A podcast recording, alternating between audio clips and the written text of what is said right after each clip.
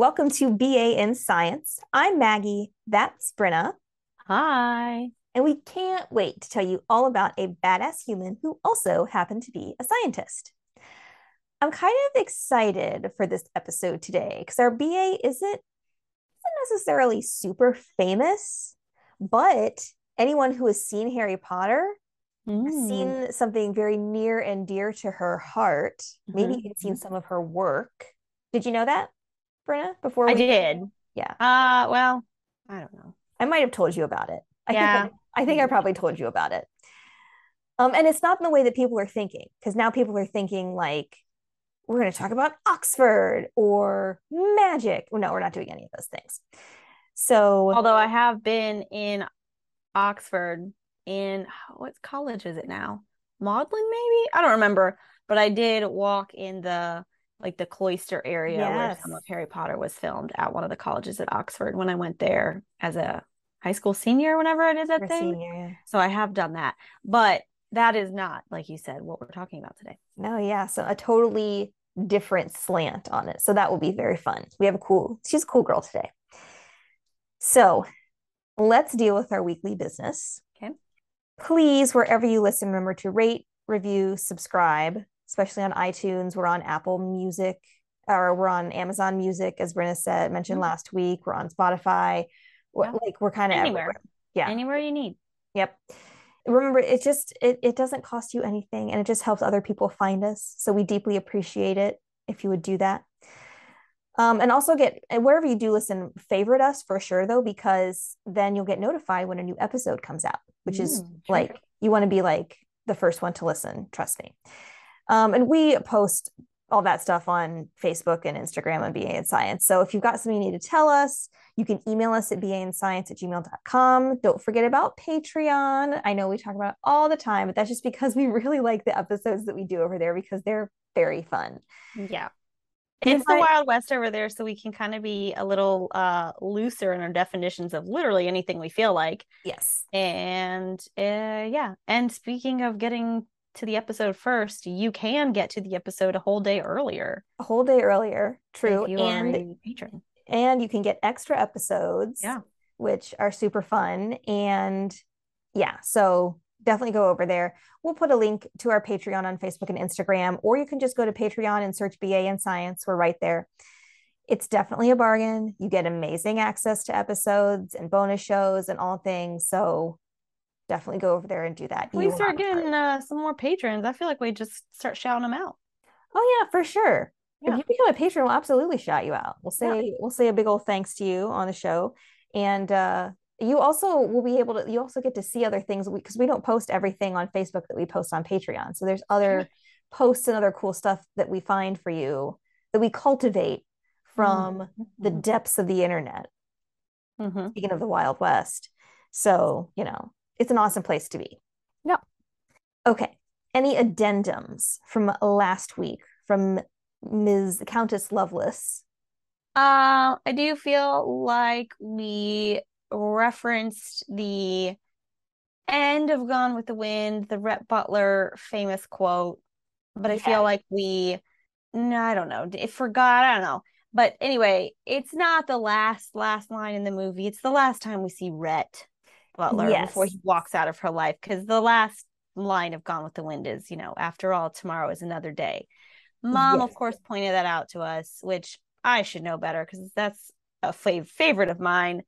So apologies to you Gone with the Wind fans for the misunderstanding. Yes, that's an excellent addendum to make. We did misspeak there because I I also know I also know better, but you know.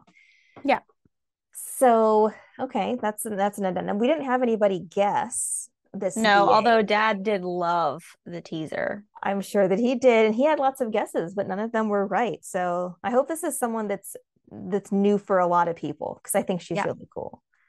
And if you didn't hear the teaser because you didn't la- listen last week, go back and listen to it because it's so punny. It's very punny. Yeah, maybe I don't know how you listeners out there listen to our to podcasts because there's some podcasts that I listen all the way through until they start rolling the credits. Mhm.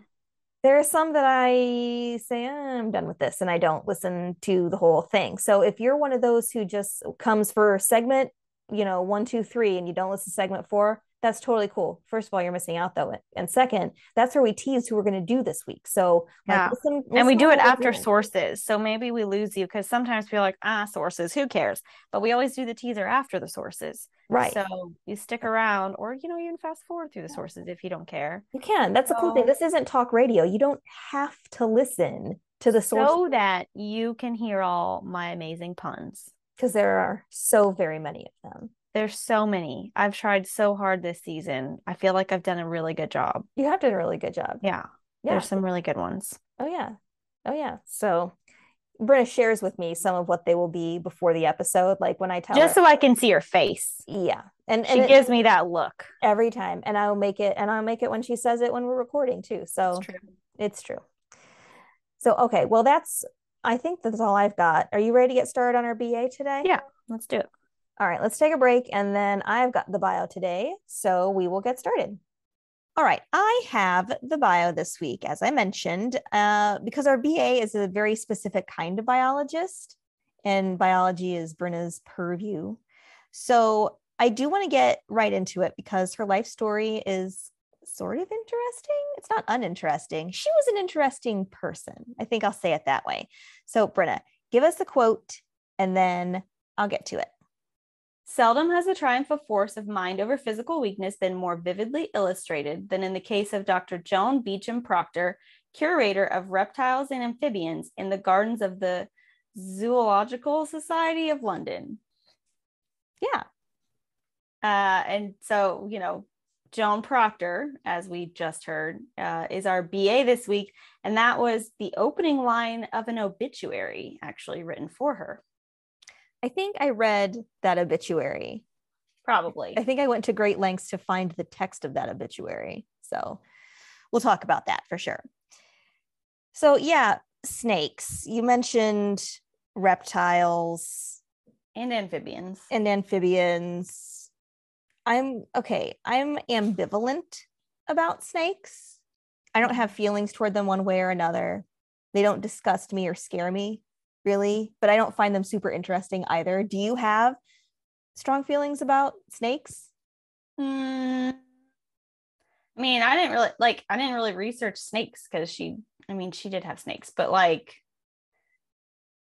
a lot of the things she's known for aren't really snakes. So I didn't really have to go down that snake hole. You didn't go down the snake hole. Okay. So, but did you have to go down? You had to go down a lizard hole for sure because if some lizards live in holes, probably. So, before this, did you care at all about reptiles? Did they gross you out? Because that, like, my husband, for example, does not like snakes. My husband is terrified of snakes. Okay. Um, like maybe has a phobia. I'm not really sure. Mm. Like there could be like an itty bitty one, like Mhm. teeny tiny. Maggie can see me showing It- how it's like small. a, it's like five inches. and it's must die. Okay. Um now pref well I say that, but if it is like a black snake or king snake, like then my husband leaves those alone because those are the best ones because they actually like kill all the bad snakes. Yes. yes. and in Georgia, in Georgia, I think it's actually illegal to kill king snakes it probably that, that feels like because it's they're so important for the ecosystem. Anyway, um, I don't really care. Like it's one of those like I could pet the snake at the Mhm. library's demonstration or whatever. Mhm. I didn't care one way or the other. Um, So they don't bother you, but neither are you like clamoring Well, to get in the like doors the of the reptile house at the zoo. well, I really like the lizards that live outside our house. Like Mhm. we've got the little skinks and stuff, some of those little ones. Yeah. I like those mainly because they're good for bugs. Yeah. Um, and they're kind of cute. I saw one the other day and he was maybe like two inches long, this little green Yeah. guy, and he was super cute. We've got one that's kind of like shiny blue. Yeah. Um, we've had to yell at our pest control before because they kept putting those little sticky traps in the garage Yeah. And they killed like two or three lizards that way, even though we told them to stop. And the last time it happened, I actually was like almost crying. I was so upset because it was like a little teeny tiny cute baby lizard. I mean, it wasn't probably a baby, but it was a little baby, little tiny lizard, Yeah. and it was stuck in the trap and it was still alive because I went out into the garage shortly after. It was awful, and I made my husband deal with it, and he was even unhappy. And then he called the pest company and told them that you know, you made my wife cry. Stop doing it. And they stopped oh, doing it. Good. Well, I you shouldn't have had to cry, but I mean, I'm glad that the tears at least worked. So, I mean, I guess maybe I like them more than I don't like them. Well, yeah, because I mean, lizards are useful. I mean, snakes are useful too. Some people just have really snakes are one of those things. Reptiles in general, and sometimes amphibians are are those kind of things that they can be polarizing. Are the I would be less happy about finding a frog hopping around near me than like a lizard running around in my yard. Okay. All right. That's a hopping fair. business with frogs is a no go for me. Okay. That's fair. I don't I, even like grasshoppers for the same reason. No, I don't like hopping spiders. I don't like spiders in Oh yeah, wolf spiders scare the crap out of me yeah. because they can jump. That's not not no, eh, not okay. But no. for some reason, if you take away half of its legs and give it long ears and fewer eyes, I have no problem with the hopping because that's a bunny. That is true. I don't know why that is. That's probably a topic for another day. But yeah. but like but as you can see though, reptiles people have strong opinions about some reptiles and some amphibians and either you love them or you're scared of them or you don't care about them like and i'm probably in the minority by floating between those two very opposite ends of totally love them or hate them scared of them. Mm-hmm. so joan our ba today happened to love them like love them love love yeah. them. Yeah. They consumed her life i would say. Joan was born august 5th 1897 in london her parents were joseph a stockbroker and elizabeth an artist you might wonder how someone whose parents weren't super sciency ended up as a herpetologist which is a reptile scientist uh, but maybe her grandpa had something to do with it william who was her mom's dad was an amateur botanist and geologist. I tried to do a little bit of research on him, like just to see if there was more about, you know, this guy, but I couldn't really find anything. He wasn't mm-hmm. super famous. It's just something that he, it was just something that he did. It wasn't something that he was like, you know, a mover and shaker in. Mm-hmm. I did read, though, that Joan's family home was an estate with large gardens so I imagine Gramps came over frequently and took Joan and her sister Christabel on rambles, uh, showing the girls like plants and animals around the estate because that would have been his jam. So I feel like that was probably a thing that happened. I have nothing to back that up except a lovely mental picture of two little girls skipping around in lovely cultivated gardens with their elderly grandfather as he tells them what the plants and animals are. Yeah, sure. So Christabel her Joan's sister, um, is and is also a fun name. I I like the name Christabel. Uh, she became a well-known gardener when she was older, and she was a garden steward at Girton College, Cambridge. Did you know that they used to be nicknamed Flora and Fauna because one of them really liked animals and one of them really liked plants. I did. I'm going to talk about that in oh, a minute. Yeah, yeah, okay. yeah. That's a, that's a good one because like I thought that was really cute. And it makes sense because like a garden steward has to has to love flowers, gardens, plants, all of it. Mm-hmm. Um like I wasn't sure what a garden steward actually entailed. I didn't know what that actually meant because um, it was a big deal job for her to have i guess. It was i mean much much to do was made about her being garden steward at girton college cambridge. So basically she was in charge of every aspect of caring for the gardens which includes planting upkeep the care the maintenance all of it. Nowadays you could still be a garden steward. That's a job that you could hmm. still have. It deals with though like all things outdoor. You're basically the butler for outside so you clean. Why isn't that just a gardener? Um, because the gardener would get directions from the garden steward. Ah, I see. Okay, like yeah. a butler. And I they and they and they probably have some specialized knowledge. So because they they do like care and cleaning of decks and walkways and they clear mm-hmm. dead leaves and they plant and they transplant plants and they spread mulch and they do top dressing and weeding and pruning and outdoor pest control and lawn care and moss buildup. So there's all okay. these things like okay. so a gardener is going to deal with some of those things, but mm-hmm. most gardeners aren't specifically going to do like it's more like a groundskeeper Okay. But if you don't have grounds, you just have a yard, but a Mm. nice yard, you'd have a garden steward. I see. It feels like a very bougie thing to have personally, but I don't know. If anyone out there is a garden steward, let us know what your life is like. Um, yes. So Christabel is the plant girl. She was Flora. And then that means that Joan was the one who was nicknamed Fauna because she was into animals. Mhm. But of all the animals, Joan liked reptiles the best. Now, by the time she was 10, she kept snakes and lizards as, as pets. Uh, her favorite pet was a Dalmatian.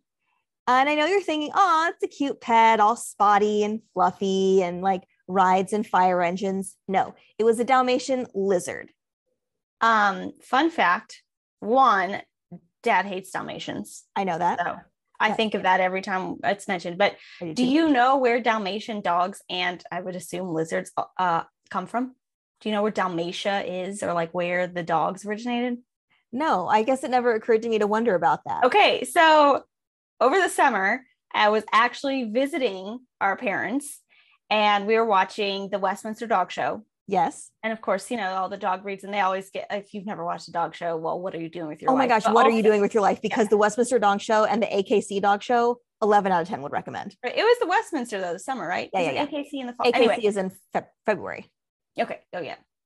Anyway, um, so, you know, they always like talk about the dogs. There's that guy who's like, the Dalmatian was initially bred as a blah blah dog. Yeah. who Da, da, da, da, da, right. You know, Yeah. like, okay. But sometimes they'll say like they originate from such and such in Germany, whatever. Yeah. So we were watching and we were discussing again dad's dislike of Dalmatians. Intense and dislike. anyway, we looked it up because I was like, where are they from? And I, because I was guessing maybe like Germany or like somewhere in like the Prussian area. Yeah. Croatia. Croatia. Dalmatians are from Croatia, that area, which I would have never picked. I so would have not- children's authors out there, are you listening? I need a book called Dalmatian from Croatia immediately. Like, I feel, I feel like I should have verified that fact by the time we talked about this, but I really feel like I recall looking it up and determining that at least Dalmatians, the dog, came from Croatia. I believe that's true. Someone can correct me if I'm wrong, but I'm pretty sure that's true. Anyway, I love it. I'm we're gonna say if they I'm hoping the Dalmatian lizard also is from Croatia. Croatia. I don't know if it's from Co- Croatia, but it is spotty. Uh-huh. So it might just have gotten named that because it looked like the spotty dogs from Mm, Croatia. I don't know. okay. Okay. Because Dalmatian lizards are definitely not going to be as cuddly as their No. canine counterpart. No.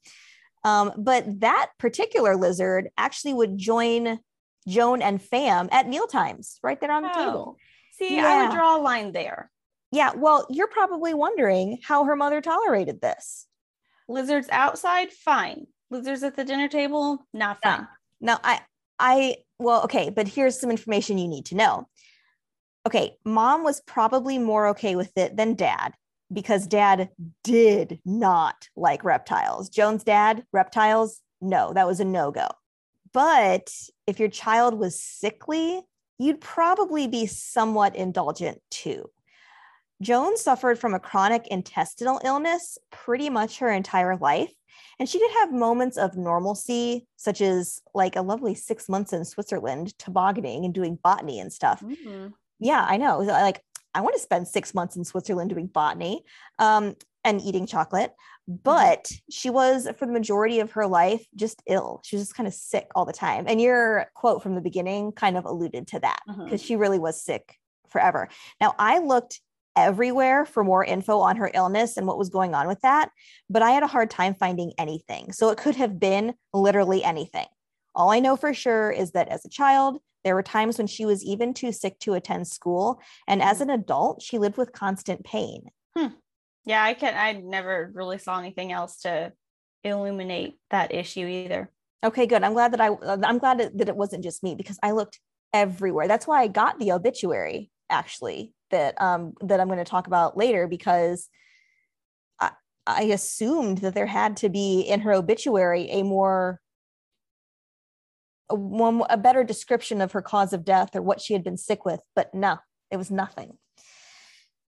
So despite the fact that she couldn't go to school sometimes, she was a good student for the most part.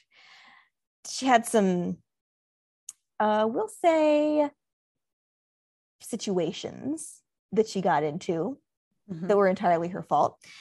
She was attending St. Paul's Girls' School, and it was right around 1913, and she turned 16 that year. Mhm. Most girls, for their 16th birthdays nowadays, like you get a car or a trip, like you go on a cruise or you get clothes. Back then, she probably wanted to like get a husband. I don't know. But what Joan did get was a baby crocodile. Do you know what she named him? No, I didn't. Where did you find that? I could not find it. So in the back of a kid's book called Joan Procter, Dragon Doctor. I read that. Oh, well, okay. I did not I did not get a copy of it. I had to Mm. listen to a read aloud of it, so I did not have the physical book. So the back page is like a biography Yeah. page and like some pictures and stuff. So there's a picture and under well, a picture of her holding baby crocodile. I think it was the baby crocodile, not the Dalmatian lizard. I believe it was the crocodile. Uh Ramesses. It was definitely the crocodile. That's I mean, it makes sense. It Yes, looks like it it. You know, it's an old black and white picture, so it's kind of hard to tell, but it looks like It, I it- guess it what I would imagine a baby crocodile looks like. I don't know. I mean, it looks like a crocodile, except crocodile, but baby. Yeah, I don't know. Yeah.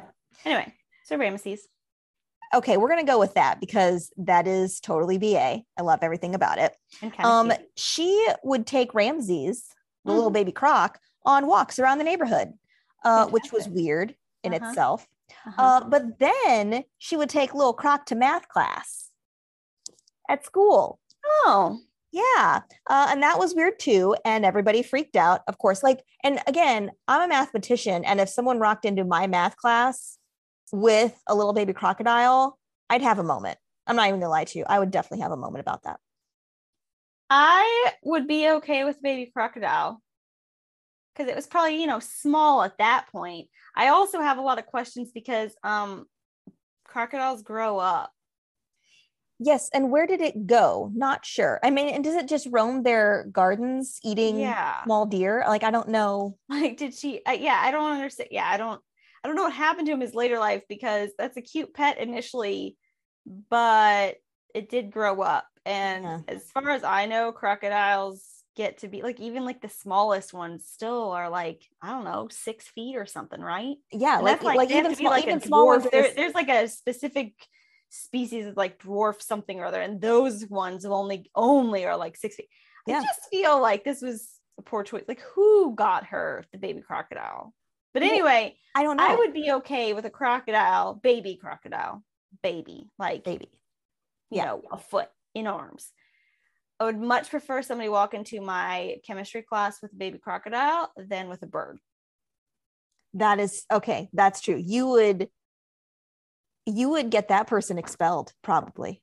I would tell them to get out of my classroom immediately. Yes. Unless it was a bird of prey and they had it like attached to their glove. Like if somebody walked into my room with a hawk, I'd be like, that's awesome. so but if a someone parrot, walked in with plans to do some falconry Uh-huh. later, That'd be fine. that'd be fine. But if someone came in with like a parrot. no, a parrot's a no for you. Yeah. No. Yeah. Okay. Yep. Even if it even if it cussed, because I would let a cussing parrot in my class. Um, did they if they brought it in a cage? A cage My- cussing parrot would My hairstylist, shout out to Crystal if she ever listens. uh, she does have a cussy parrot that she inherited from like a, a neighbor or something when the neighbor died or got old or something. So she definitely has a cussy parrot and she has little kids, which I think is kind of funny. Um, She's hundred percent. an uh, I think his name is Baby. Um, Baby, the cussy parrot that she inherited Baby, from her neighbor. parrot. Yeah. So if someone brought it in a cage, it'd be fine. But like if someone just walked into my class with like a bird that could fly around at any moment, Okay. no. Okay. So like Baby if it was a pirate, if a pirate Crocodile, you showed can see that coming. Yeah. no. To see a baby crocodile, you can see that if it's starting to like come after you. And you can like get away from it because what's That's it gonna do? Like crawl after you. Birds, where are you gonna hide? That's that is true. Anyway, That is true. That's fair. I'm just saying a baby crocodile would be the worst thing to walk into your math class. That well, and like I again, I wouldn't be necessarily scared. I would again, I would just have a moment. I would have a momentary moment. Yeah. Yeah. Uh, but everyone there did freak out. And I'm pretty sure she didn't do it again, but it's hard to know for sure because this is not the only time that she had questionable pets, which we'll talk about later. Mm-hmm. So she was very smart and a good student, but she had to give up on the idea of going to university because her health just would not permit it. It just wasn't going to be Mhm. a thing for her. Fortunately, while she was at St. Paul's, she had visited with a guy named, I'm going to say this wrong for sure, Georges. Well, if it was French, it would be Boulenger, but I think it was Boulenger because English. So named George Boulenger, who I'm calling Dr. B because I'm pretty sure I pronounced that wrong. He Yeah. was keeper of reptiles and fishes at the British Museum of Natural History. And if you don't know, the British Museum is is is a big deal. Like a big deal. Yeah. It's a big, huge deal. Yeah. Doesn't Frank Sinatra sing about it in his song somewhere? Uh yeah. The British Museum had lost Day. its charm. Yeah. Yeah. Okay. Yeah. All right. So yeah, it's pretty, it's famous. So Dr. B recognized right away that Joan had a special gift when it came to reptiles, uh, like a lizard whisperer. She apparently, I don't know. Hmm. But he encouraged her to pursue her exploration of herpetology. And when she left school, Dr. B hired her to work with him at the museum. Mhm. Hired is maybe generous because she didn't get paid. Oh. Yeah, well, so eventually she became his assistant. And all of that was great. And she didn't even mind that she wasn't getting paid because while she wasn't in university, she was getting a lot of really good academic mm-hmm. zoological experience. She presented at least one scientific paper on pit vipers, actually, at the Zoological Society of London during that time. So she wasn't in university, but she was working with an academic guy and she was presenting papers and she was learning a lot and she was hanging out with reptiles. So, you know, Yeah. she's cool with not getting paid, which is that's great. In August 1917, she was elected as a fellow of the Zoological Society. And she was only 20. So that's pretty rad. She she knew Yeah. what she was doing and she had a good, she had a really good mentor. Dr. B was excellent. Now, three years after that, Dr. B retired and Joan took over as caretaker of the collection that she had learned basically inside out while working with Dr. B. And since she was in charge, guess who was getting paid? That's right, Joan. She finally was getting paid for all of the work that she was doing with the reptile collection. So, yay. So she's cruising along at the museum for a few more years, writing papers and other stuff that Brynna will probably talk about. In June 1923, Joan was elected as a fellow of the Linnean Society, which is the world's oldest active society devoted to natural history. And Brynna, are you going to talk about that at all? Mm, very briefly. Yeah. Okay. Yeah, well, because it's um it's named after Carl Linnaeus, who we will be covering.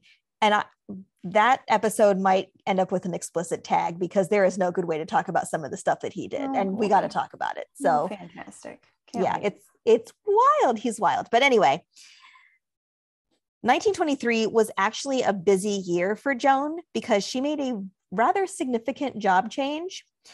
So Dr. B had a son, Edward. He and Joan were pals. Eddie worked at London Zoo and he was the Zoological Society's curator of reptiles since 1911. In 1923, he was working on the new aquarium at the zoo and he had his hands full. It was a gigantic undertaking, huge process, big deal. Joan assisted him since they were pals, and eventually the aquarium job became basically his full time job. It was like a full time thing. And he needed someone to take over with the reptiles because he simply couldn't do everything. So Joan got appointed curator of reptiles and went to work at the zoo. Mhm. So, and she was completely thrilled about it because evidently being a woman and working for the museum was Hmm. not fun. So, I think that she benefited from a little bit of a buffer when she was working under Dr. B. But then when she was in charge, I think people just kind of treated her like garbage because that's what some people did. And some people still do to women who are in the sciences. So, congrats, Joan. You're you're a standard issue female in science. Some people have a hard time with it. And apparently people at the British Museum were some of them. So she quit that job, bye, and went to work at the zoo with reptiles. Joan did a lot of cool stuff at the zoo, and I'm leaving a lot of that to Brynna because it's sciency and professional. What I would like to talk about is Joan's absolute refusal to have normal pets. So remember the Dalmatian lizard and the baby crocodile named Ramses? Yeah. Okay. So Joan continued to make real questionable choices about the pets she kept. It wasn't 100% her fault, as we'll see, but I don't know if I'd want to keep a man sized venomous lizard as my emotional support animal, which hmm. is what she did. So, as some of you may know, I don't even know if you know this. Did you know that a Komodo dragon is my favorite zoo animal? No. Komodo dragon is my favorite zoo animal and my personal favorite reptile, and Joan loved them too. I don't want to be friendly with them because, as I said, man sized venomous lizard. No. Talk about them a lot. Yeah, good. Uh, but they're neat. They're very cool. And I'm, I'm excited for you to talk about them because they really are fascinating. So the London Zoo got two of them in 1927, and they were the first ones in Europe. Uh, but briefly, just so you know what we're dealing with here, these lizards were seven feet long. And pretty much in London, you don't have a lot of seven foot lizards. What happened to a crocodile? Uh, again, also maybe roaming London, but anyway, could be. I don't know. I really want to find that news story if that's what happened. So, at any rate, even if the baby crocodile who is now grown up, even if Ramses the crocodile was roaming around London, that was only the one seven foot lizard. Sure right? So these two show up and it kind of blew everybody's mind. So the pair of them were placed in Joan's reptile house, but soon it was obvious to Joan for sure that one of them, whose name was Sumbawa, wasn't well and nobody mm. knew what was wrong. So Joan, the BA, just swans into the enclosure and gets six keepers who were not happy about being selected, let me assure mm. you, uh, to help her get Sumbawa to the clinic. She was like, No, I got to examine this. I got to examine this guy. Something's not right. We'll figure it out. He hadn't been eating. And when animals don't eat, that is always a bad sign. Mm-hmm. So, um, and he was sick enough. He was so sick that this gigantic lizard just put up with Joan examining him like it was no big deal, which again is not a thing that Komodo dragons do. So when she's examining him, she found that he had a sore, a really bad sore in his mouth. Hmm. And so all Joan had to do was like fix that up. And Sumbawa was so happy he licked her right on the face. That's gross. It is. I have to be honest, I'm not a fan of anything licking me. Like I put up with it from mammals like puppies and whatever. I'm drawing the line at thank Kids. you saliva from a Komodo dragon. That's do your kids lick you? Do they count as mammals? My kids lick me. They yeah, they do. Annika licks me in church sometimes. Oh, okay. Yeah. Cause I'll I put my hand because I'll put my hand by her mouth to tell oh. her to oh. shh, and then oh. just like I'll get licked right on the hand, which I oh. absolutely detest. I ask for kisses and then you get licks. Just, just yeah, they just lick me. So I have to threaten them before I ask for a kiss. If you lick me, there's no XYZ, whatever punishment I think of at the moment tomorrow. Yes. And then they do not lick me, but they think it's funny Yeah. apparently licking is hilarious it's not it's gross and and especially from from a komodo dragon. a komodo dragon again so no thank you saliva from a komodo dragon that's that's a no um a part of the reason he was chill enough docile enough for this whole thing to go that well is because he was well fed in no danger in a really good environment so he wasn't feeling particularly defensive like he didn't feel like he needed to protect himself speaking of puppies, Joan said they could no doubt kill one if they wished or give a terrible bite. But if they're given good care and good food and handling, they're as tame as dogs and friendly and all yeah. that. Yeah. Okay. And mm, I no, Joan, no, just we'll see. No. We'll talk some more about him. Good. Well, Sumbawa in particular adored Joan. So he would just like walk around with her when she was making the rounds at the zoo. She'd steer him by holding his tail. I feel like you could have at least, I don't know, can you leash a Komodo dragon? Do they make Komodo dragon leashes? She had a leash for Ramses the crocodile. How do you think she walked him around the neighborhood? That's true. But maybe she felt weird giving Ramses leash to Sumbawa, you know, mm, like, mm-hmm, you know. Mm-hmm. So um, I'm going to post a picture. I found it took me forever, but I found a picture of this. Um, but kids would just walk up to him and pet him right mm-hmm. on the mm-hmm. face and say hi. I have a picture of a two year old mm-hmm. petting Sumbawa the Komodo dragon. Um, and he was super friendly. He was so friendly, in fact, that she took him on the road. Mm-hmm. In 1928, she was giving a talk at a scientific meeting of the Zoological Society. The subject was, of course, Komodo dragons. So Joan was like, Sumbawa, road trip, let's do this. And uh, so she's given the talk and she just lets him wander around while she's speaking. And he would come back to her on stage occasionally for a pat on the head and a pigeon snack, which Brynna is thrilled about, probably, but Tesla would not have been. Sorry, Nick. Doesn't bother me any. No. So, but she leaned into her eccentricities pretty hard. She in no way tried to be pretend for a second that she wasn't weird. And that was fine. Like, it's good. Yeah. Be weird. I love it. It's weird that you have a Komodo dragon for a pet. Do it. It's great.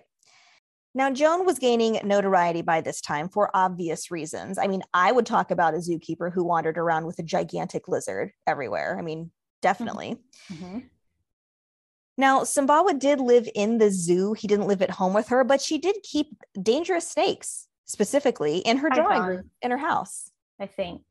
Pythons? I think it was pythons, yes. Yeah, I think it's python. Uh, she also had a pet chimpanzee named Johnny. I have some stories about Johnny. Oh, good. Okay, good, good, good. Uh, she was doing all kinds of art and science stuff. She was super busy, but she was also sick. Uh, she was so used to being sick that it tended not to slow her down, even when she had to have surgery a couple of times. Sometime in 1928, Joan told the president of the Zoological Society, who was a duke, that she needed to resign. And he was like, nope, but there was a new zoo being built at Whipsnade, which is a super small village outside of London. And and it still exists to this day. Are you going to talk about Whipsnade at all? No, it's like the biggest deal zoo in England. It's hmm. it's amazing. Yeah. I did a whole bunch of research. I'll talk about it in the legacy section. Um, so Joan went to Whipsnade and there is this place called Hall Farm to kind of recover from her illness um, which I think by this time was cancer. Okay. Yeah. So every morning she would ride on a donkey or a pony from Hall Farm to the edge of the downs, which like was kind of a low key form of exercise. She needed to get out and like move around and stuff. The track she followed still exists within Whipsnade Zoo, and they named it in her memory called Miss Joan's Ride. Oh, I, I, know it's adorable. It's really I like that. So yeah, go for sure. Go to the Whipsnade Zoo. I'll talk about it here. Go to the Whipsnade Zoo website in the UK. It's spelled Whipsnade, but it's that's not how it's pronounced. It's Whipsnade. And it's the largest zoo in the UK, actually. And hmm. again, their website's really cool and they have lots of amazing animals. So yeah, I like I poked around their website and it was awesome. So now, lest you think that her illness caused any real disruption to her BA ways, you may put your mind at ease. I found a story in one source that talked about the time that Joan was, quote, surprised, to say the least, by an actual brown bear wandering up the steps of the Hall farmhouse. Oh, did you see the story? I did see this, yeah. Yeah, the bear was covered in all kinds of paint. I have no idea why. No one, no one said anything. Uh, so Joan does what every reasonable human being would do and runs away. Just kidding. She offered it some honey and it followed her to a lavatory where she shut it in and then got someone to deal with it. This lady maybe, stresses me out. Maybe the bears in England are friendlier? This one was friendly enough to, well, I mean, I guess if you're waving honey at it, but and then she just locked it in the toilet and was like, I'll be back. I'm gonna get someone to deal with you. Maybe it was a baby. No, that probably would have been worse. It would have been a lot worse because Mama would have showed up for sure. Hmm. Yeah. So again, she stresses me out. But aside from the occasional brown bear, apparently, her time at Whipsnade was pretty chill, but she was only going to recuperate so much. Eventually, back in London, she continued to work around the zoo, but this time she had like a little electric wheelchair to zip around in uh, because she was she an electric one. It said electric, and I couldn't, I didn't, I couldn't verify. Hmm. Again, it was hard to find. I, I don't know when electric wheelchairs became like the thing available yeah because this was before the 1930s but they had batteries uh, like they had batteries in the 1700s so it's not like outside the realm of possibility but I I couldn't find a lot on make model. I mean, you know, they have. I mean, they got cars. So I mean, I guess why not a wheelchair? why not an electric wheelchair for sure. Interesting. Yeah. Um, so of course, though Simba Sumbawa was still with her, uh, which is an awesome Mad Lib. The lady in the electric wheelchair had a seven foot Komodo dragon on a leash. Yeah, It's true. ridiculous. Joan's health was continuing to deteriorate, and then eventually Joan lost her fight with cancer. She died in her home on September 20, 1934, at the age of only 34 Yeah. which is so young. It's so young. Yeah. And she never married or had children of her own. Um, but she did host tea parties at the zoo for children, and Sumbawa would always attend. And apparently, he had nice manners. I don't Hmm. know. She was mourned by many, including Dr. B's son, Eddie, who wrote a lovely obituary that I got some of my info from. And from that's the quote uh, that Yeah. Read you. That it's from Eddie's obituary. Mhm. She's been commemorated in a lot of ways, but I want to save that for our last segment. Okay. Yes. So, and that is what we know about Joan Procter. And not a lot is written about her, unfortunately. That child's book Yeah. that we'll talk about in sources, but it was hard to find a lot of information on you know what she was like like her it's like we don't have correspondence we don't have family and friends so so yeah that was what that was what i found on joan All right. so I'm ready to hear more about Komodo dragons and apparently Johnny the chimpanzee. I got a story about Johnny. Yeah. I'm thrilled. So let's take a quick break and uh, then we'll do some science. All right. Okay, Brynna, we need to take a minute to tell everybody about Proton Guru and the MCAT ladder. Yeah, we definitely do. It's an MCAT test prep program like no other. MCAT prep can be super expensive, but this is prepared by a group of passionate faculty who really want to keep costs low. The big thing about the program, though, is how good it is with really excellent concept explanations and visual learning, thousands of practice questions with explanations, plus full MCAT practice tests. If you've ever looked into the MCAT, you've looked around for complete programs that are made by actual experts. These courses cost thousands of dollars, which make it super impractical for the average person. MCAT Ladder, though, has over 100 full scholarships available now for both self paced programs you can start anytime, as well as for intensive and boot camp type programs with dates throughout the year. Right. The whole idea behind Proton Guru and the MCAT ladder is high quality MCAT prep that's accessible to more people, not just those who can afford thousands of dollars. So go on over to protonguru.com and check out all the amazing stuff that's there. Current scholarship applications are due October 9th. With MCAT Ladder, it's all about reaching down to help others climb up, which is a very badass thing to do. Okay, Brynna, I am ready to hear about reptiles and maybe a little herpetology, which is not, as so many people on the internet seem to think, about STIs. What? People don't really think that, do they? People absolutely think that herpetology is the study of herpes. It is not the study of herpes. Oh boy. Okay. let me assure you. So yeah, why don't you go ahead and tell us what it is the study of? Okay. Yeah, so I will talk a little bit about it, talk a little bit about some of the reptiles that were um, maybe bigger players in Joan's life, and a little bit about her work at the zoo, um, and so on. So, herpetology, by definition, is the branch of zoology concerned with reptiles and amphibians. Mhm. But we just tend to hear more about her snakes and her lizards and the crocodile and the Komodo dragon. So we tend to associate her more with just reptiles. So she did do some work uh, related to like frogs and amphibians, but she was in charge of the reptile house, and uh, just kind of that seems to be more that she was inter- more of what she was interested in. Okay. So I'm ignoring for the most part the amphibian side of her work today. Okay. Um, you know. So we're just starting with some fun reptile facts. Okay. First, I want to mention that I was watching a video from the Cincinnati Zoo of one of the animals I'm going to talk about. But the guy, the zookeeper, whatever he was, pronounced it reptile.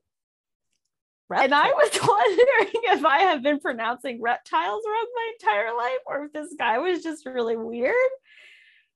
but yeah, he kept talking about the reptiles and it was weird. It's not reptile. Okay. I just, you know, confirming. I I've never heard someone say reptile. I've never heard because we're going to go to the reptile house. No. yeah. No. Uh, yeah. Anyway, reptiles. Let's talk about reptiles because you know, that's how reptiles. you say it.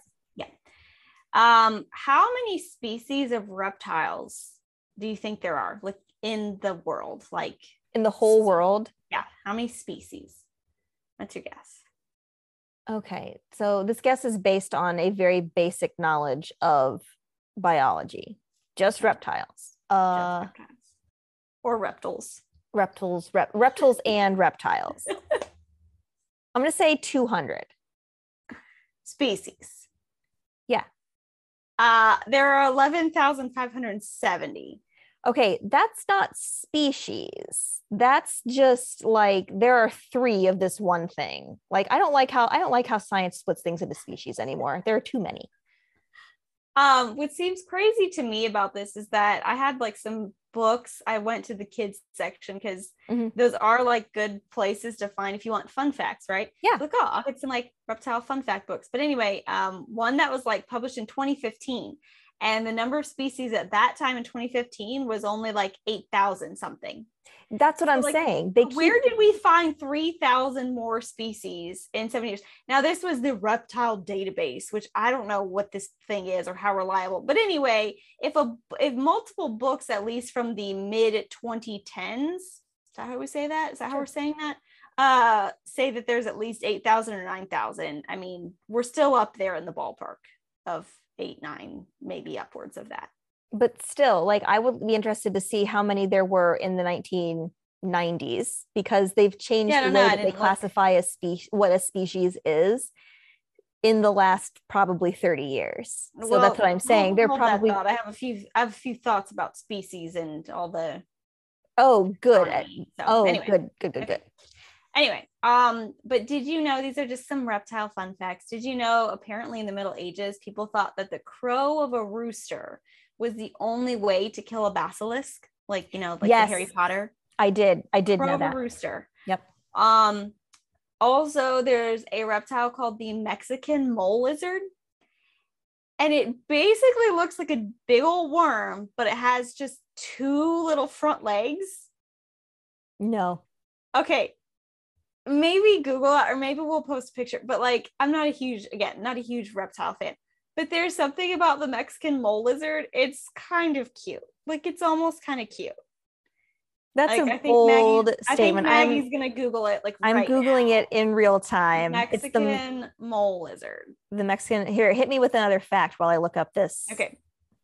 Um, so let's go to the other extreme, being totally disgusting. Some lizards can shoot smelly streams of blood out of their eyes at predators. No, nope, nope, nope, nope, nope. Oh, it is cute. Okay. The Mexican can confirm the Mexican mole lizard is adorable. Kind of cute with its two little legs. With its two little tiny T Rex legs. I know, right? And he's so little. Aw. He's so little and cute, right?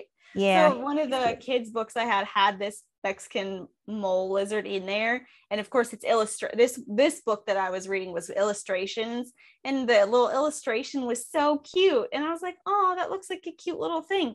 But I was like, okay, in real life it probably isn't that cute. And then I Googled it. I was like, oh, they are kind of that cute. It very much is that cute. We'll definitely post a picture. They you can even one of the things that came up in the images is that you can even specifically search cute mole lizard pictures. So I mean, oh, and they definitely are the cutest ones, that's for sure. Yeah. I'd much rather probably encounter one of those than a lizard that can shoot smelly streams of blood out of its eyes. Yeah. Uh yeah. Ew. Yeah. So there's a lot of really amazing things that reptiles and amphibians and obviously all animals, but we're going to focus on reptiles um, that reptiles can do and different ways they survive in their given environments. All very cool. But I do want to spend a little bit more time talking about Komodo dragons because we obviously heard all about Sumbawa and his the um, other one was Sumba. So yes. it was Sumba and some Sumbawa. So mm-hmm. Komodo dragons, as Maggie mentioned, are pretty rad. Um, the last time we went to the zoo, it's been a while, but that was one that held my daughter's interest as well. Like, Yeah. She was kind of fascinated by how it looked and everything. Actually, I read her the Joan Procter Dragon Doctor book and she thought it was interesting. Oh, good. And then she proceeded to watch some Lion Guard show or something, and there's a Komodo dragon in there. And she was like, Mommy, it's Komodo dragon, like in the book. It's like, okay. So she Okay. Learning. Learning happened. Check, check. Okay. So Komodo dragons are the largest lizard in the world. yeah, Well, they are. living, because did dinosaurs count as lizards? It's murky. Okay. So the largest living lizard Yes. in the world. Okay. Just then we don't have to figure that out.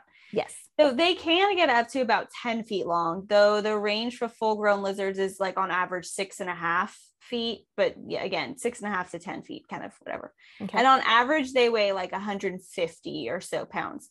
But I read there was one recorded that was 10.3 feet and 366 pounds. no. Like, oof. stop eating so many monkeys, my dude. Like, like for real. Like, do I we? know.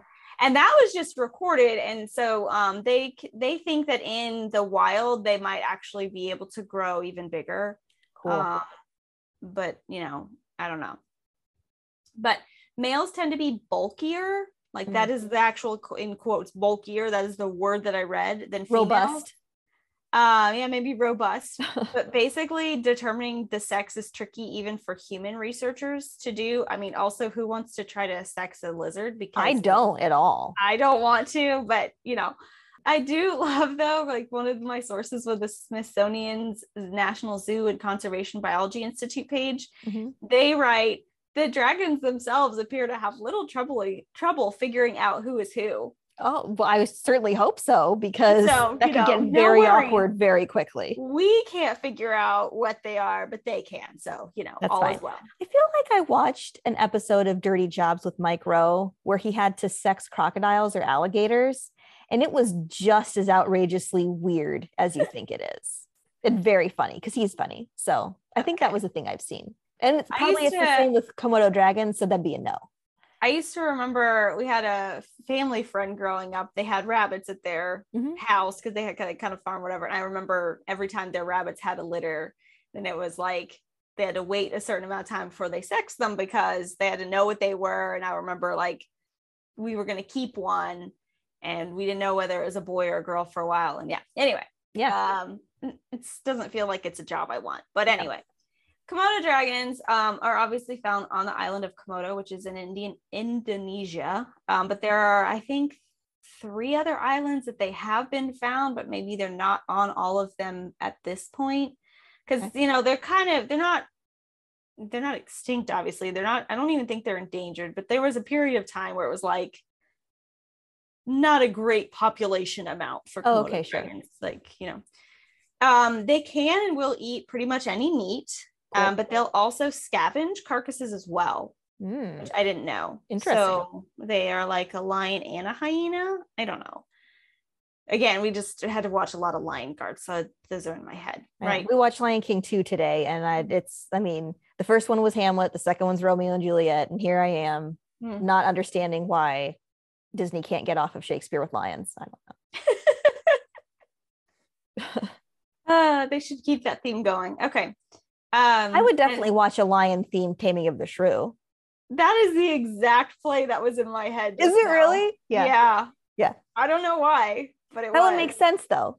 I don't know. I don't know. You tame a lion, but it's a shrew. I don't know. I don't Anyway, know. Anyway. um, as young lizards, rodent snakes, birds are like kind of the standard fare. But as they get bigger, they'll go for monkeys, goats, boar, deer, and even water buffalo, apparently. Whoa. Yeah. Or even other Komodo dragons, because I did read that they are cannibalistic. They are.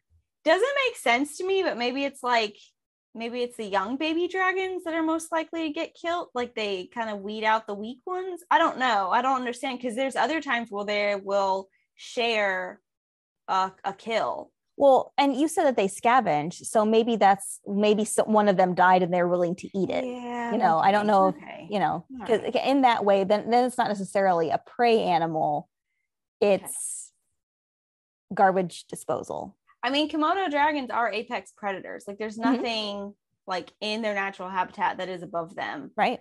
So I don't I don't know why they would I, I don't know. But I do know that the young ones, when they're when they are small, they actually climb up in the trees and live in the trees um, for a while to try to stay safe. Wow. Because obviously, a 10 foot, 366 pound Komodo dragon's not living in the trees. So, No. like at a certain point, they basically basically it's like once they've grown up enough where they won't get like I guess eaten immediately or something, they come back down. And then they live on the ground for the rest of their life. They do. start it's a really good reason to not go to Indonesia because a lizard could just Drop crawl out of the head? tree. Like, no, Yeah, I don't know. that worries me more than birds. Hmm. Yeah. I don't mm, well, I don't know. Birds, whatever. Um, so how do the Komodo dragons take down like such large mammals? I mean, yes, they are they can be pretty big, but uh, have you seen a water buffalo? Like They're big. Water buffalo are big. big and mean. Big and, and, like Komodo yeah, dragons are part are monitor lizards. They're like Joanna, you know, they're low to the ground. Yeah. Remember right. Joanna from Rescuers Down Under? Yeah, like I do eggs. vaguely remember that. Yeah. Yeah. Yeah. yeah, yeah. So they're low to the ground, and Yeah. water buffalo are not. Right. Um, so they're not super fast. Um, I read that the top speed is like somewhere between 10 to 13 miles per hour, but only for like very brief spells. That's a sprinter. Okay. So they have to be very sneaky. So I read that they will spend hours in one spot along the trail of like whatever they're tracking, Mhm. just waiting for something to come by. And if something does come by, they're basically just hoping to bite it because, and here's where we get a little uh, controversy here. There, there's debate about how that bite will actually kill. We'll get into it in just a second. But it can take up to four days actually after a bite for an animal to die. So the dragon just waits for that to happen and tracks the smell of the dead animal. Like they have uh, a way that I think I read somewhere. I read different things like two miles, somewhere I read seven miles, but like there's a fairly large radius that they Wow. apparently can smell the dead animal. Wow. I Do they have a like this is- Jacobson's? Do they have a Jacobson's organ? Uh, I don't know. We'll leave What that to our Jacobson? research team. What is a Jacobson organ? A Jacobson's organ is a thing that some animals have that helps them smell really well. That's a really horrible, horrible definition of it. Yeah, Let me know. assure you, that definition was garbage. Okay. But I just feel like it's not a super efficient way to get food if you have to wait four days. But I guess that's probably with like larger animals, probably with smaller animals, they can probably get it and kill it quickly.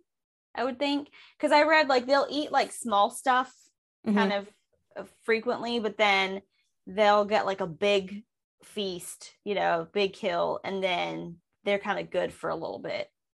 So it's Oh, not like they have to take down a water buffalo like daily to survive. anything. they would do that, like Mhm. kind of like snakes do. They'll eat something big and then just like enjoy it for a while. yeah. Um, and Um, a, a, a better definition of a Jacobson's organ, so our research team isn't scrambling. mhm, mhm. Mom and dad, thanks. It's a patch of cells in the nasal chamber that detects heavy moisture-borne odor particles. Hmm.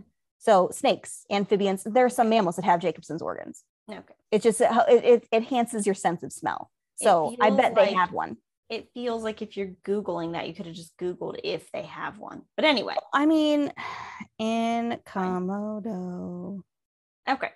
So let's talk about them a little bit more in terms Yes, of. they do have a Jacobson's Okay. organ. It's on the roof of their mouth. All right, fantastic. Now we know. Yes. So um, their teeth are serrated, which um, That's horrible. yeah. So again, this is this gets kind of okay. This is complex. So if the the teeth are serrated, the serration would allow meat to kind of like stay in the teeth, Yes. which would then allow a bunch of really disgusting bacteria to build up because Yes. you've just got like dead flesh like rotting in their teeth. okay? Yes. they don't floss, No. as far as I know. No. So I wouldn't want to floss a Komodo dragon. Yeah. So they have found up to 50 or 60 different bacterial strains in these guys' saliva. And a lot of those are super septic or could be septic. So, um, despite a lot of evidence, that theory that like bacterial sepsis is the cause of these animals' death from the Komodo dragon bite Uh-huh. because the bite isn't that powerful, Right. that's kind of been accepted as a killing mechanism. Okay. so you but get a- bit, there's germs in the saliva, the you germs get- kill gets- you, and you die four days later. Right. You die Okay. from the infection. Okay. That's kind of like been accepted for a long time. But in a book I read for 2017, they straight up are like, nope, it's only venom that causes the prey to go into shock and prevents blood clotting, and and that's what kills. them. Wow, only venom. Because Yeah. I knew they were venomous, but Mhm. I didn't know that this guy said only venom. Well, so so that's again, so this book from 2017 says what kills a Komodo dragon, or what does the uh how do they kill these animals? Venom. Okay. Wow. So, oh, and I don't know. It was again, it was a kid's book. So, did they oversimplify just to keep it straightforward? I don't know. I went down a rabbit hole, mm-hmm. okay, about their venom and saliva, and I read a few different articles, which were really long, really not overly exciting. But here's what I got. And someone who is a Komodo dragon expert, you can correct me if I'm wrong, but this is kind of what I took away from it.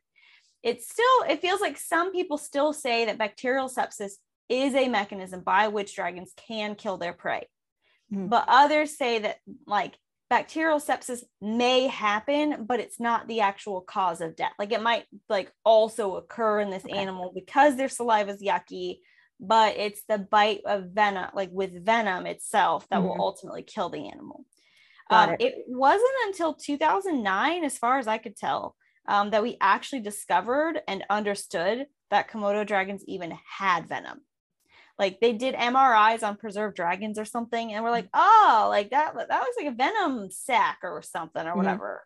Okay, so I think scientists are actually still like 2009 was yesterday, honestly. If you know you're old like me, but if you're in your mid 30s, 2009 was last year. yeah, it was like a couple years ago, maybe. But still, in terms of studying something like this, which is probably fairly complex, like I don't know, you know, like how many people in the world are out there researching this? So you know, I, I yeah, think they're still working on it. Okay.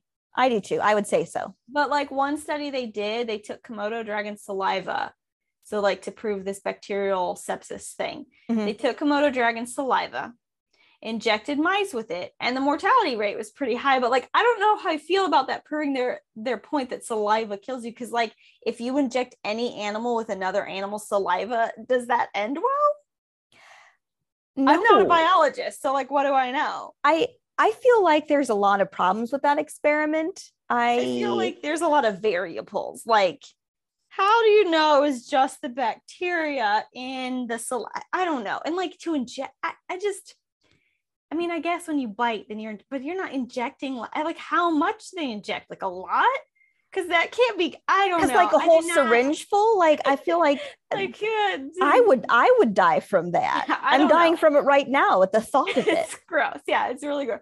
So, I mean, you can like you can find papers. People have been trying to study this and understand like what exactly it is. I mean, look, bottom line, y'all, don't get bit by a Komodo dragon. Yeah. Okay. I mean, you're not likely to die. We'll talk a little bit about him later, but you're not likely to die, but eh, I don't recommend it. Okay. No. So in captivity, these guys live on average 25 years, but scientists think they may live maybe up to twice as long um, in the wild. Because again, like, you know, we can keep track and like celebrate their Yeah. birthdays when they're living out in the island or whatever. Right. But back in July, when I first started researching Joan, I found out that Bubba, the Komodo dragon at the San Antonio Zoo, had Mm. just died at the age of 28. Oh, sad. If ever been to the San Antonio Zoo, there's a good chance you saw Bubba. Like if you are alive and listening to this and went to the San Antonio Zoo, like I don't know, maybe a pretty good shot that you saw Bubba if you've been there. So R.I.P. Bubba. That's lived to be 28 in captivity. Yeah. Um, did you know that an expedition in 1926 to capture the Komodo dragons was actually what inspired King Kong?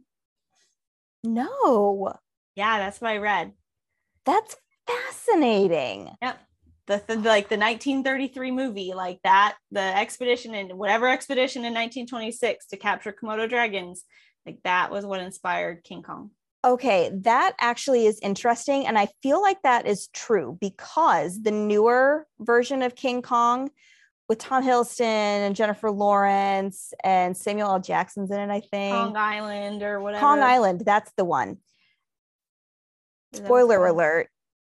The there are Skull Island, I don't evil venom spitting lizards. Giant evil venom spitting lizards on that island. called? So if if that's part of the King Kong lore, then then I totally then they probably use that for the movie. Like I totally believe that. yeah. Interesting. I like that. Yeah. Um, I really like I've read a lot about Komodo dragons. Um, but I do want to finish up talking about them and then move on to our other main reptile today and then whatever. So remember Maggie talked about Sumbawa chilling with the audience at the ZSL meeting mm-hmm. and all that stuff. So in the paper regarding um, that presentation, like that um, was kind of like a summary, I guess, of the meeting. Joan wrote, "As it is true that most species of Varanus, which is the Komodo dragon species, are mm-hmm. very savage and when large, dangerous to handle, it seems amazing that the largest of them all should be so tractable and easily tamed." The accompanying text figure shows a baby two years old patting Sumbawa. So I saw this paper and it has that picture in it that you're Yes, that's where I had to find it. Mm-hmm, yeah. It is a perfectly genuine photograph and no precautions were taken. Sumbawa would tear a pig to pieces, but she can be trusted with children, which seems to show a high order of intelligence. No. I I I don't think there's correlation there. Yeah. I don't I don't think that that's I that's don't dodgy. know that I agree with that either. I don't that's think dodgy. it's something to brag about that we are like, hey, here, two year old, hang out with it. You know. Um, so let's talk about it a little bit more. I did read a paper called Beware of the Dragon, a case report of a Komodo dragon attack. Yeah. Which I mean it'll be in sources. Um, but like warning it contains some pretty gnarly pictures of dragon bites on human oh. flesh. Okay yep. Um so i wasn't expecting that i was like looking at it and then my kids were in the room they weren't like paying attention but i started scrolling i was like okay don't want that because you know my six year old is kind of like mommy what's that? Mommy what's that? So i didn't yeah. want to explain it to her yeah no. um so it's pretty you know intense if you are squeamish about that so don't like go stumble upon that and like yeah, no. Or go check it out if you want to see some pretty gnarly pictures. Uh, Those of you that are into that, here's here's a good place to go. find them. It'll be in the sources. And then I read another article called "The Most Infamous Komodo Dragon Attacks of the Past Ten Years." Mm. So dragon attacks are rare, but they do happen. So just a couple examples. In 2007, an eight-year-old boy was killed on Komodo Island, which was actually the first human fatality in 33 years. Wow. So um, there was a 31 year old who died in 2009 from an attack of two dragons. I guess they they were hunting together. Oh. Okay. Um, then that same year, one of the guides on Rinca Island, because there's several islands over there, so Rinca Islands went to his office, which was built on stilts to help protect from dragons who like to like hang out below waiting for food. Okay. And I read that like supposedly like the janitor had left the door open the night before and so this guide comes in, he sits down at his desk, and there's a dragon at his like under his desk. But I feel like if you built it on stilts, like didn't you like have a ladder to get there? You like put a ramp. Like what would be the point of putting it on stilts? So I don't know, but somehow a dragon got into his office and attacked him.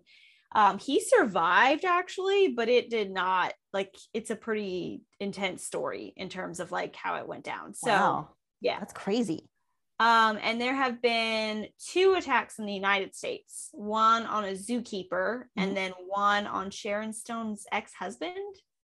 I heard that. Yeah, he had like one of those, you know, those like close encounter things yeah. or something. It's like she kind of like arranged for him to get to go behind the scenes. Yeah, it's like where you can you can pay to do that with penguins. You, they, yeah. We have at our zoo, we have I've a red that. panda and a penguin experience. I have had a one on one with a penguin. Yeah. Um, but anyway, the the Komodo dragon attacked him, and uh, I'm sure that was a little too close of an yeah. That's him. That's he was okay enough. as well. I mean, again, he had severe bites, but he was okay because I don't think it was. I don't want to say it was a baby, but I think it was a younger dragon. So I don't know that it was as big. That's probably why it bit him. I feel like older dragons are probably a lot more chill about things. Yeah, maybe. I don't know. So I just, I don't know. Komodo dragons are really fascinating and you know the fact that she kind of walked around and steered one around is just kind you of see why they are my favorite zoo animal. Yeah kind of cool. So yeah those komodo dragons. But another animal that joan was very interested in and did a lot of work with um, is a tortoise that has a bunch of synonyms but commonly it's known as the african pancake tortoise. Mm. and i want to talk about this guy for a couple minutes because he's kind of interesting too because she wrote a big paper on him and well, we'll talk a little bit more about tortoises in the legacy, but okay. A pancake tortoise is a reptile, according to the guy at the Cincinnati Zoo. Yuck. I don't like that. Uh, I don't like how that sounds. Reptile. Yeah. um, yeah, but it's named this way because it's flatter than most tortoises. Makes sense. Which, if you are a parent with kids who like to watch Peppa Pig, I always want to say tortoises because that's how they say it. Because Tiddles, the tortoise. The tortoise, yes. Um, he climbs trees. yes. He's a naughty tortoise. exactly. Yeah. Yep, That's what, yep. that's what You she said. definitely have a standard issue kid who watches Peppa I do. or did. Yeah. did, yeah. So anyway, it's flatter than most tortoises and turtles, but their shells are not as sturdy. So their mechanism for protecting themselves is sliding into like rocks and crevices and stuff, which they're able to do better than any other tortoise because again, they're flat. Like they just like the shell isn't domed as much. Okay. Sure. Um, and there's there she wrote um an extensive paper about it. I'll talk about it in just a minute, but it has to do with kind of just how the sh- the pieces of the shell come together and it's anyway um, it's also the fastest tortoise which is good for it because it has to run away and hide Well, It can't yeah. just pull up on its shell and hope predators get tired of trying to like crack it open right Right.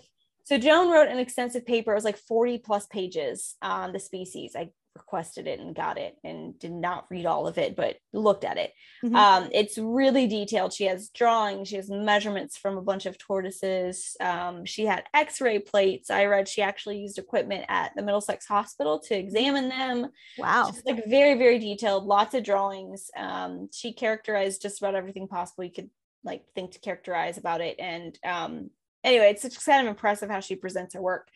But it's kind of funny because we take for granted that we can find out a lot of information quickly about any like if I want to know about Komodo dragons, I just Google it, right? I Like, Googled at least three Google- things while we were sitting here. right? And we just like know it. But like back then, they didn't have like extensive amounts of information on all these things. So someone who had to sit there, like someone had to sit there and take the time to put it together and like write about them and kind of gather all that knowledge of what we do know about them. So I thought that was really interesting. Yeah. So I talked about those two animals in some of the papers because she wrote a paper on the Komodo dragons as well. Mhm. Um, she had a lot of papers, and I'm just going to read a few titles for you. Oh, I my favorite part. these. Yeah. On a collection of reptiles and batrachians from the island of Ceram, Indo-Australian archipelago. Oh, fancy. On the variation of the scapula in the batrachian groups, Aglossa and Arcifera. Okay, Fun. so the scapula is the shoulders, Uh-huh. right? And Uh-huh. batrachians are frogs. So uh, yeah, I bet frogs have some interesting shoulders with all that jumping around that creeps out Brynna so much. Unrecorded characters seen in living snakes and description of a new tree frog. Mm. Yeah. Why would you put that in the same paper? I feel like you would bust I know. out. Well, she did that again, like on a collection of reptiles and batrachians. Like, why not separate? I don't know. I Hmm. don't know. But it does show that she also dealt with amphibians. So, you know, yes. but you get the point. Um, there's a ton of, she wrote a ton of stuff. So many of her papers have things to do with animals that came from places I can't pronounce. So, yeah. you know, but basically, a lot of Joan's work involved researching, describing, classifying reptiles, amphibians, um, oftentimes from collections of like other scientists and stuff. Right? She didn't travel; she was too sick to go anywhere. Yeah. basically. So it would be things that she had access to, or other people that came back and had done a lot of work and and then brought back species and specimens for a study or whatever Gotcha. It seems like um, the years from 1917 to 1923 were like her most prolific years for writing. Mhm. Um, but I think that's because she was at the British Museum and she had the time and probably resources to do it. I think Mhm. like when she gets over to London Zoo, she's different responsibilities. I think she's busier. You know what I mean? Mhm. Yeah. Um but she still has papers from the 1924 25 26 and so on but just like there's a lot fewer of them than if you look at her papers from like the se- 1917 She was doing her like academic research at the museum and then she was doing more Yeah, practical maybe. Stuff kind at of like the sure at the zoo. Yeah. Um, so anyway, in 1923, as Maggie mentioned, she gets into the Linnean Society, which again named after Carl Linnaeus. He's a big guy in terms he's like the father of taxonomy. He you is. know? But I have to I alluded to this. I taxonomy is is lame. I have no use for it. I don't care. classes like i have students that take these biology classes and they're like studying and it's like they got to know the kingdom and the phylum and the genus and the species Kingdom, phylum, thing- class, order, family, genus, species. blah blah blah so many things and i'm like i couldn't care like literally could not care less about this stuff Well, see, and Um, what's interesting is that like once you get to chordata, like everything's core, like we're chordates, fish are chordates, reptiles are chordate. I mean, when you get to chordata, it's like, yeah, you know, so i just i'm not a big fan so i like well yay but good good for you i don't really care also i, I really don't like i oftentimes and biologists don't at me but a lot of biology to me felt like here just memorize all these things and i don't want to memorize all the things Oh yeah, no, that's what biology is. Biology when I because I teach because I teach biology, chemistry, and physics to my high school students. Hmm. And I tell my biology students, I'm like, if you're a memorizer, you're gonna love this class. There's no Yeah. math in it. You just got to memorize all the vocabulary, all, All literally things. all of the vocabulary.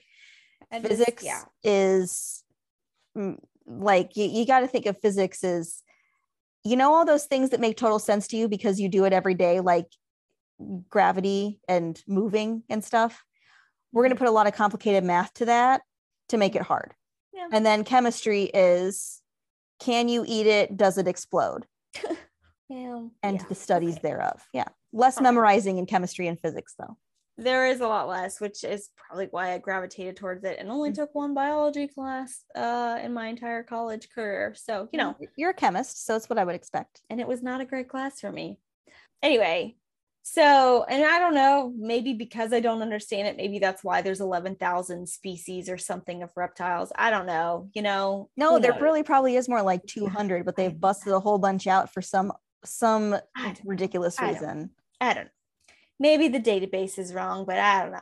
Anyway, I'm glad there were people like Joan who were super into classification and all that great stuff because, like, I'm not doing that. No. Okay, so what was Joan getting up to at the London Zoo besides like strolling around with her dragon? So, um, actually, even at the British Museum, she was tapping into another skill set of hers, which I like to call arts and crafts. Yeah. So um, she made models, she made display cases and such of the like for the museum, and apparently also painted different reptiles and amphibians, which were apparently made into postcards and like sold at the museum. Yeah. Um, so when she went over to the zoo to help out her pal Eddie, he was, as you mentioned, working on the aquarium design. So she helped him by building models for the tanks Mm. that they were going to put in. And then she also worked on designing backgrounds and like rock work and such used in the exhibits. Cool. In a 1924 article in Nature on the London um, Zoological Society's aquarium, she even gets mentioned. Um, it says, quote, the decorative rock work in the tanks has been copied in natural stone in accordance with models made to scale in plasticine by Miss Joan B. Procter, the curator of reptiles. Mm, So yeah, she even got like a mention, mention, in yeah. a 1924 article of Nature. So that's a big deal that That's they a gave her any credit. that is a big deal. Yeah. Um, she continued to do design work for other outdoor areas of the zoo, notably the antelope paddock and models for the Monkey Hill rock structures. Fun fact I read they put baboons on Monkey Hill and then controlling the baboons became problematic. So it became a goat hill for a time after that. And then it was finally demolished. But yeah, Wow. they had to replace the baboons with goats because baboons are mean and will rip your face off, y'all. Like, they will kill you immediately. like they don't even think twice about it. They are violent and they will kill you immediately. They're like Karen the emu. If you guys don't, you guys Uh, don't know who Karen the emu is, it's not safe for kids. But At go follow Useless Farm on Facebook or on Instagram because funny. there is a very lovely woman in Canada with a farm, and she has a chicken named full of Brad, useless animals. a rooster named Brad, and Huh. an emu named Karen. And there's really cute llamas too, and a duck named Paul. But either way, Karen will murder you. Karen might, yeah, tries And to so it feel like Karen and the baboons yeah. would have gotten along because baboons will kill you.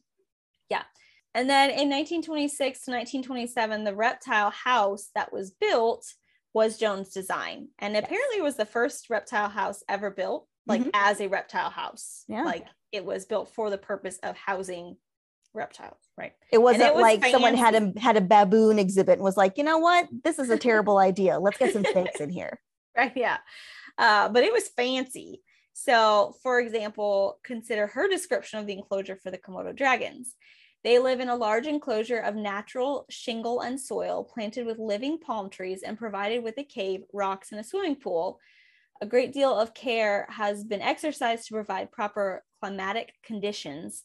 The roof is of Vita glass, transparent to ultraviolet light, and Vita lamps for artificial sunlight are installed uh, together with two large floodlight lamps.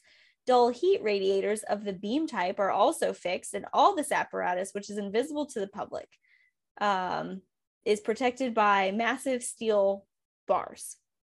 And she goes on and whatever, but um, Vita glass was actually I looked this up was like a new invention at the time. Mm-hmm. There's a paper on it. I couldn't get access to it, but um, from what I could tell, Vita glass was basically designed but differently than other glass and like the way they was produced to make sure the UV light was going to get through. Oh. Because UV light would make the reptiles happy, right? Yeah. blooded. They need the sunlight, but they also like that makes them happy. Yeah. Um, and so I think the Vita lamps were also like in that same vein of being able to provide like you know i think they were kind of like cutting edge of like sun lamps like today it's like kind of like those things exist but um it was kind of like an early version of that but like all of that stuff were joan's ideas awesome. like the heaters the light and everything like she had the idea of like you need to try to replicate their environment to make them happy you can't like, just turn it up to not getting it we're not getting into zoo ethics because I don't want to go there. But like, if you are going to keep animals in a zoo, you, you can't just turn it up to 70 degrees and expect a, a right. komodo dragon to be happy. Like you should you yeah. should do what you can to emulate climate. Right yeah. I also read that she was involved with the african rock pythons and she helped breed and raise several to maturity. Wow. But i couldn't really find a whole lot else on that you know I don't know. Maybe she found a home for her crocodile too. I have no idea. I, I really want to know what happened to the crocodile. I want to know what happened after she died. Who had to clean out her stuff? Because she wasn't married. Did Eddie go do it? Probably. I feel like he would have. You know, Probably. like colleagues.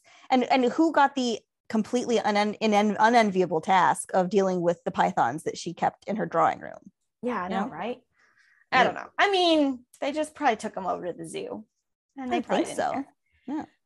Um, so yeah, otherwise she was like taking care of the animals, providing medical care. Um, like she would just try some stuff on like the animals. I could not find any really documented medical procedures, any kind of information, but I did read that like you know that kids book that calls her the dragon doctor she i mean one she worked on sumbawa right but mm-hmm. that she would just try like to help the animals if they were sick or needed tending to um sure. and so yeah Okay, so I didn't, I'm just, I saved this for the end because I really didn't know where to put this, but I promised you a story about Johnny. Yes. Okay. So I found an address to the Linnean Society by a woman named Miss Dulcie Gray, and it was about butterflies. And I didn't read the whole thing because I have no idea why she was, I, I have no idea, but Lepidoptera. But she gives some of her backstory, and her BFF apparently was Eddie Boulenger. Oh. Joan's friend Eddie. So she yeah. wrote, Mr. Boulenger would invite Johnny, a pet chimpanzee who belonged to Joan Procter, who had decorated the snake cages and aquarium, to tea. When Johnny was coming, Mr. Boulenger would blow up a balloon, paint a face on it, put a hat on it, tie it to a coat hanger on which he had hung a jacket, and arrange this scarecrow in a chair. Johnny would chatter with excitement when he saw it, but before he was allowed to play with it, he had to sit at a table with a bib tied round his neck and have his tea, which consisted of a banana. When he was allowed down, he made little clicking noises, grinned, circled the room, and drew closer and ever, ever closer to the balloon man. At last, he reached it and, with extreme caution, jabbed at it with his finger and leapt back as it exploded. He seemed to love the joke. Joan Procter also kept a cat and a snake, and we were told that all three spent the night on her bed. Sadly, she. So, go ahead. I'll finish the quote. We have a lot to discuss. There's a lot. So many things to discuss. Let me just get okay. Sadly, when she went on a long visit to America, Johnny died of a broken heart. Yes, very sad. Anyway, I mean, I can we talk about the fact America. that her pet she, wait, chimpanzee? Wait, wait, time out. Time out. Did she do? Did she travel? I thought she didn't travel, but she went on a long visit to America. What's and what's long to a chimpanzee? Three minutes, four weeks. and we don't really know much about her life, like outside, like her personal life. So anyway, okay, so there's that. She kept a cat and a snake that, and we were told that all three spent the night on her bed, is what this woman wrote. No. My concern is with the fact that there is a chimpanzee that you have in your house that gets its kicks by blowing up someone's head. Doesn't that does that concern anybody else that this chimpanzee is like, I'm gonna make this guy's head literally explode. Watch this, and then laugh about it after Like, he Like, and I'm he's willing re- he's willing to play the I'm gonna be silly a good boy. of having good manners just so he can murder someone. I don't feel like that's the kind of pet. So again, once again, Joan just simply refusing to have normal pets. She might as well have Yeah. had baboons. Yeah, I don't know if that was like Mr. B's idea of like, hey, you know, it'd be really funny is if we let Johnny come to tea and we did this thing. Or did she like try? I, I don't know. It doesn't, Again, this it was doesn't like a matter very because random end, piece of information stuck in the middle of something else. I have no idea what it was about, other than it was like about butterflies. But this is the only context. I have no other context for this. well, just, like we don't have context for the bear that had paint on it. Why was this uh-huh. bear painted? Did it Yeah. just stumble into some paint? I, Yeah, We don't know. yeah. I, I want someone to do an actual biography of this woman, please, because oh my gosh, what was going on? What was going on? What was going on in the early 1900s? I mean, yeah. I don't know. Can you imagine? Can you imagine if Johnny the chimp and Ramses the crocodile would have teamed up? Because now you've got a psychopathic chimpanzee riding around London on a giant crocodile. I mean, he could have just ridden around on Sumbawa. He could have just ridden around in the electric wheelchair with Sumbawa. now we're back to horrifying things that should never happen. I knew you'd like that little tidbit that I found, but I again, I didn't really have a good place to put it. So No, that- uh, that was that was fabulous. So I appreciate that. so um, yeah, that's about all I got on reptiles and such of the like for you. That's great. I learned so much, and again, and, and you all can see now why Komodo dragons are my favorite. They're amazing. So so all right, I have some more to say about the reptile house, just a little blurb, but I'm I'm thinking that's for legacy. So you're ready to ready to talk about what what legacy Joan has left us? Yeah, for sure. All right, let's take a quick break. So let's talk about why Joan is a BA.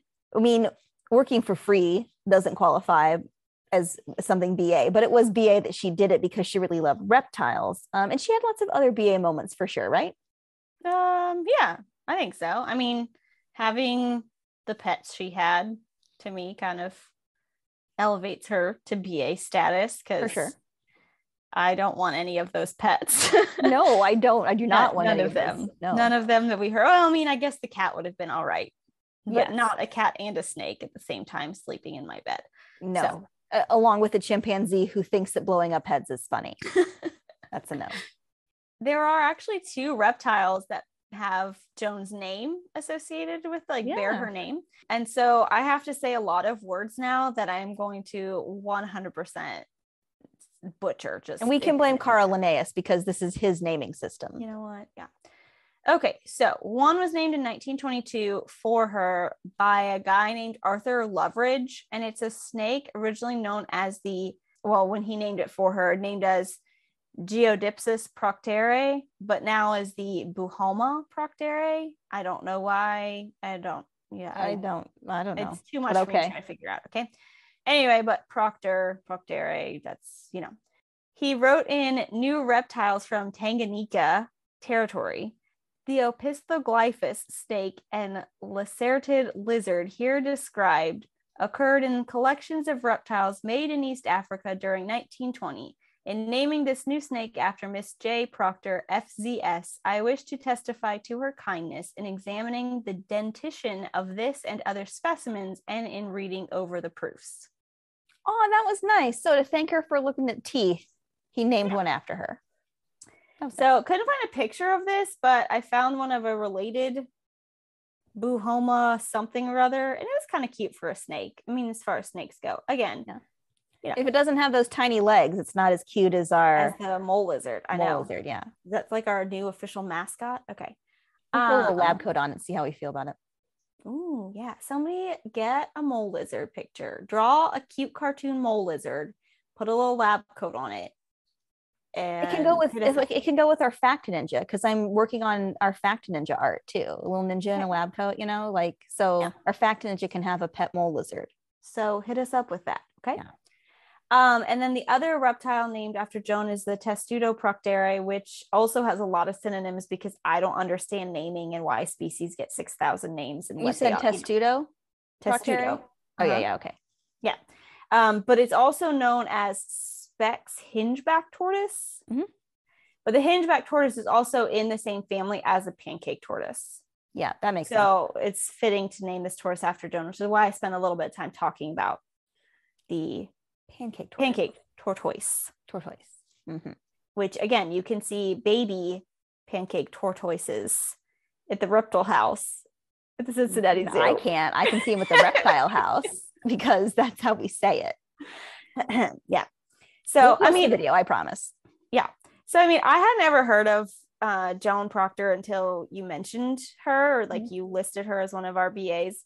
Mhm. But I mean, if you can't get behind a lady with a ton of dangerous pets who were not the reason for her early demise, uh, I don't know what's wrong with you. Yeah, can we talk about the fact that she did not die from Yeah. venom or yeah. sepsis Right. or A chimpanzee ripping your or- face off. or a chimpanzee trying to explode her head or lit or getting squeezed to death by a python she got too Yeah. friendly with like yeah. no the fact that cancer like it's it's actually tragic It- because Yeah. well because like when steve irwin died he died doing something that he loved Mhm. and he was and he was always around dangerous animals and Mhm. he didn't I even knew the blame the animal you know what i mean he took those risks so it kind of made i don't want to say made sense but it kind of made sense Like no one was surprised to hear that he died from an encounter with a dangerous animal. E- exactly that's that's what i'm trying to to Right. express there Yeah. and and i'm surprised that joan didn't die from an encounter with a phenomenally dangerous animal so Yeah. you know that's pretty that's pretty ba um and of course like having a couple of reptiles named after you is i think that's a pretty big deal Pretty good. um, especially because it was for hey thanks for looking at his teeth i'm gonna name this one after you like that's i think that's like a cool way to say thanks yeah. in the science world you know and the the reptile house in london zoo still exists to this day and it's actually very famous it had a burst in in Popularity. notoriety and popularity uh, right around the time of harry potter now i did allude to this in our very first segment back way back when we were introducing our podcast for the day so there was an artist named George Alexander, and he carved reptiles into the stone on the reptile house entrance. And he also sculpted a marble bust of Joan. And you can see it, and we're going to post a picture, but you can see it there to this day. It's still there, and it it lives right there in the reptile house. So Alexander's reptiles are really cool, and the bust is a really good likeness of her. Like if you look at pictures of her, and if you look at the bust, it's a well Mhm. it's it's a well done likeness. Okay. So, the reason all of that got so popular is that in the very first Harry Potter movie and in the very first Harry Potter book, Harry goes, before he knows he's a wizard, he goes to the zoo because it's Dudley's birthday and he never gets to go anywhere, but he got to go to the zoo. And so he goes up to this enclosure where there's a snake Mhm. and he makes the glass disappear and the snake gets out and slithers around the floor and then like Right. le- you know this snake escapes right It was Nagini, right? Mm, i that is the popular tradition Okay. she never Maybe that was in the movie. They kind of made that she never the association. yes eh, but that was not not necessarily Okay. We It's been a hot know- minute since I've read all the Harry Potters. So. Yes, I'm reading to them to the kids now. and Ah, so okay. it's, there's never been an association officially, but Okay. that's the popular thought. I see. Um, so they filmed that scene in Joan's reptile house. Actually, in the reptile house, Oh. it was really filmed there. Um, you can see a shot of the exterior of the reptile house. Reptile. In London, did they say reptile? I don't know. Because the guy that said it in the video is not British. No, he's not. They Either say way, tortoise. would you go see a tortoise at the reptile house? reptile house? Mm, I don't know about Do we that. have any British listeners? And if so, Please please, weigh let us know how you pronounce R E P T I L E. Yes. Okay. Either way, a shot of the exterior of that particular building um, with Alexander's George Alexander's carvings are all around it is shown in the film, and then the scene with the snake was filmed inside. That was filmed inside. So I'm sure they've probably updated all of the enclosures since the time of Joan, but some of those rocks might be rocks that she painted. Some of that scenery might be stuff that she had a hand in. I don't know. I don't know how often they have to up like renew that stuff, but Joan and her reptile house, Joan's reptile house was a feature in Harry Potter. So there you go. Nice. Yeah. Pretty Which cool. is a pretty good legacy. So I I, think think. so. So yeah, so uh sources. I'm really not going to read out any of mine. We'll just post them because pretty much all of mine are really long titles of scientific papers. Yeah. So, um, I mean, I did use the National Zoo. I mentioned the Smithsonian National Zoo. I used a couple books. Um, the one that has the, uh, you know, gnarly bite pictures or whatever, Yes. I'll kind of put a little warning on that one just in case anyone actually does look these things up. Yeah, good. Um, and uh, yeah, so I'm not gonna. And I mentioned, of course, Joan Do- Procter, Dragon Doctor, by Patricia Valdez. I don't know if I ever said that, but it's by Patricia Valdez. It's very cute. Like I said, I read it to my six year old. She liked it. And they do have some pictures of Joan and her life and stuff in the back, which is kind of cool to see. So if you can check that out, do it. Um, but yeah, I, I really like mine are just a ton of yeah, my sources are mostly websites because like I said, there aren't there isn't a, you know, 12 chapter right. biography on her that you know there there just isn't i couldn't find anything like that um the uh, one of my websites the nature.com article was the obituary from eddie who was dr b's son so that i listed as one of mine and um, I, I listed where i got the information on landscape maintenance and garden stewardship so that's on there too but but yeah it was just a bunch of um, various sites Uh, it was usually like the Linnean Society put something out when she died, and you know, like the zoo put something out when she died. So Mm. those sites had some more information on her, but a lot of it was the same. So, Mhm. so yeah, so those were those were my sources. All right. Yeah, you ready to tease next week? I guess. Um, I know you're gonna- thrilled about who we're working with. I'm not gonna lie. I hate this guy. It's a dude. I mean, I don't hate the guy. I don't think, but I have questions of why we're talking about him in a BA episode, not a BS episode. So yeah upon upon further research since we're mispronouncing things today upon further research it is surprising Oh. that he did not land in bs but maybe maybe our listeners will feel differently about him after we present the story of this guy I feel like even you think he gets some credit for things, and I'm just really anti this person. you are very anti this person i am i am more on the train where he had a wild life and his legacy is outrageous Maybe because I didn't didn't research any of like his life stuff. I just read about the all of his non-science things. Yeah. Yeah. yeah. yeah So I don't know, guys. It'll be an interesting one. it will it'll be very interesting i think the only other like There's not really a good that doesn't let you know who it is at all. he got credit for a lot of things that he didn't actually do or I feel like it's debatable that he or, did. or it's questionable. Yeah. But there's a I, I could say this maybe this would help at least locate him a little bit geographically. There's a translational problem in that so much of his writings or work or what have you uh, is not in a language that i can read or even pretend to try to translate Mm, and makes it maybe more difficult for me to get behind it because I don't have access to anything I can really read firsthand. okay that's that is good that is a helpful hint so yeah tell us who your guesses are and uh don't miss it because like i said I think next week's going to be it's going to be a wild episode. Yeah. We'll see. Oh, trust me. When you hear about his life, you'll Okay. see. You'll Okay. see. All right. So, all right. Well, that's all I've got for this week. All right. All right. Then until next time, live dangerously, do science.